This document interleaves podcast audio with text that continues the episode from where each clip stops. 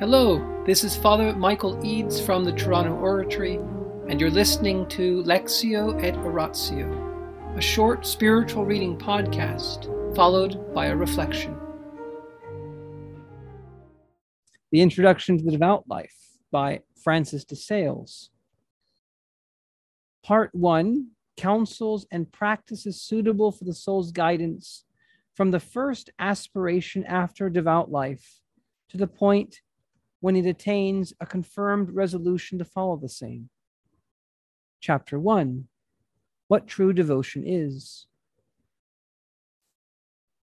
You aim at a devout life, dear child, because as a Christian, you know that such devotion is most acceptable to God's divine majesty. But seeing that small errors lead people to commit in the beginning, but seeing that small errors people are wont to commit in the beginning of any undertaking are apt to wax greater as they advance and to become irreparable at last, it is most important that you should thoroughly understand wherein lies the grace of true devotion. And that because while there are undoubtedly is such a true devotion, there are also many spurious and idle semblances thereof. And unless you know which is real, you may mistake and waste your energy in pursuing an empty, profitless shadow. Aurelius was wont to paint all his pictures with the features and expression of the women he loved. And even so, we all color devotion according to our own likings and dispositions. One man sets great value on fasting and believes himself to be leading a very devout life as long as he fasts rigorously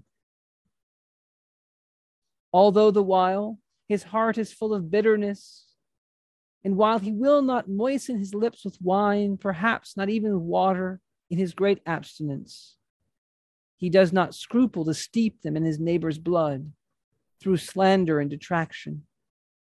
Another man reckons himself as devout because he repeats many prayers daily, although at the same time he does not refrain from any manner of angry, irritating, conceited, or insulting speeches among his family and neighbors. This man freely opens his purse in almsgiving, but closes his heart to all gentle and forgiving feelings towards those who are opposed to him. While that one is ready enough to forgive his enemies, but will never pay his rightful debts save under pressure. Meanwhile, all these people are conventionally called religious, but nevertheless, they are in no true sense really devout. When Saul's servants sought to take David, Michal introduced them to suppose that the lifeless figure lying in his bed and covered with his garments was the man they sought. And in like manner, many people dress up in exterior with the visible acts expressive of its earnest devotion. And the world supposes them to be really devout and spiritual minded, while all the me- time they are mere lay figures, mere phantoms of devotion. But in fact, all true and living devotion presupposes the love of God. And indeed, it is neither more nor less than a very real love of God, though not always of the same kind. For that love, while shining on the soul we call grace, which makes us acceptable to his divine majesty. When it strengthens us to do well, it is called charity. But when it attains its fullest perfection, in which it not only leads us to do well, but to act carefully, diligently, and promptly, then it's called devotion. The ostrich never flies, the hen rises with difficulty and achieves but a bright and rare flight. But the eagle, the dove, and the swallow are continually on the wing and soar high. Even so, sinners do not rise towards God, for all their movements are earthly and earthbound. Well meaning people who have not as yet attained a true devotion attempt a manner of flight by means of their good actions, but rarely, slowly, and heavily, while really devout people rise up to God frequently and with a swift and soaring, soaring wing.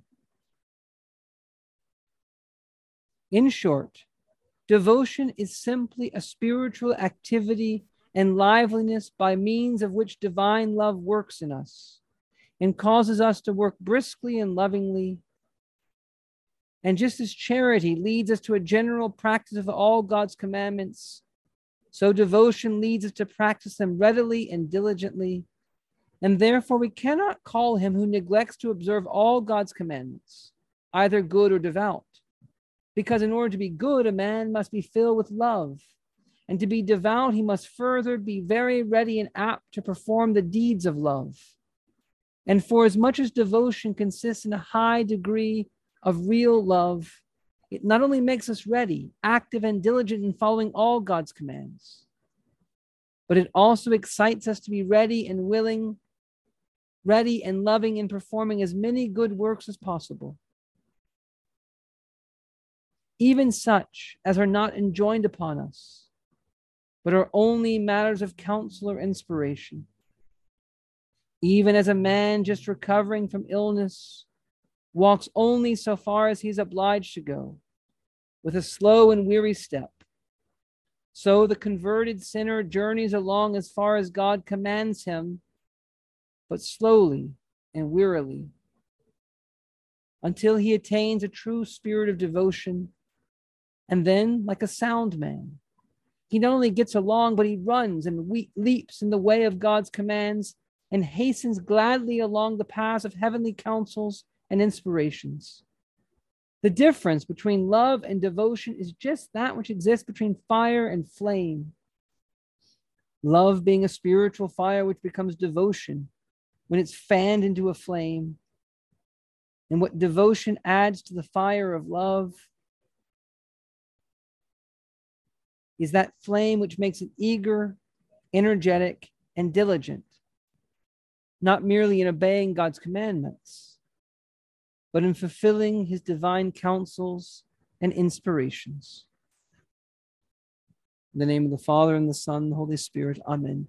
Angels of God, our guardians dear, to whom God's love commits us here, ever this day be at our side to light and guard, to rule and guide. Amen.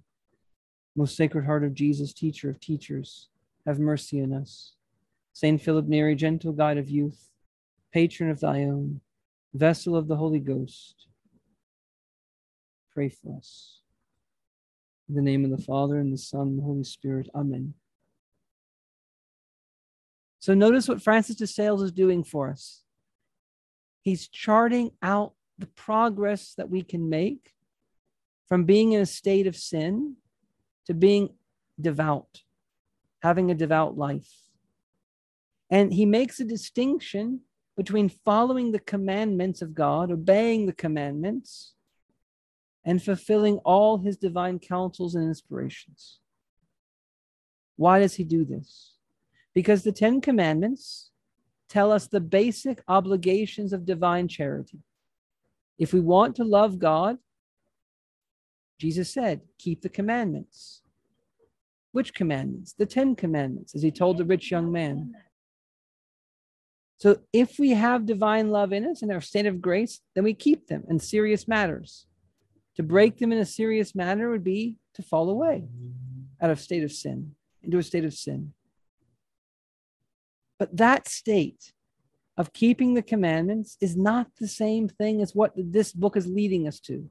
This book is leading us to a loving, prompt, energetic, diligent keeping of the commandments so that when the chance comes to commit a mortal sin, we won't even want to.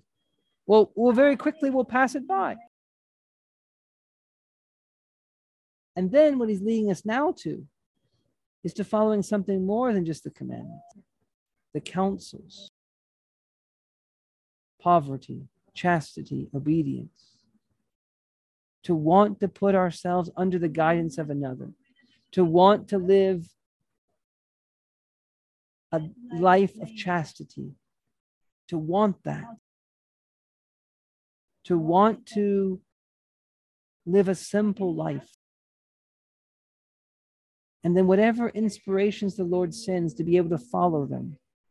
This is what devotion gives us, like the flame of a fire. It's one thing to have a little fire, It's another for it to be dancing, to be energetic. And that's what the Lord wants us to do. He wants us to soar high like a bird, like an eagle. He wants us to be energetic like a flame. And that's the devout life. In the name of the Father, and the Son, and the Holy Spirit. Amen.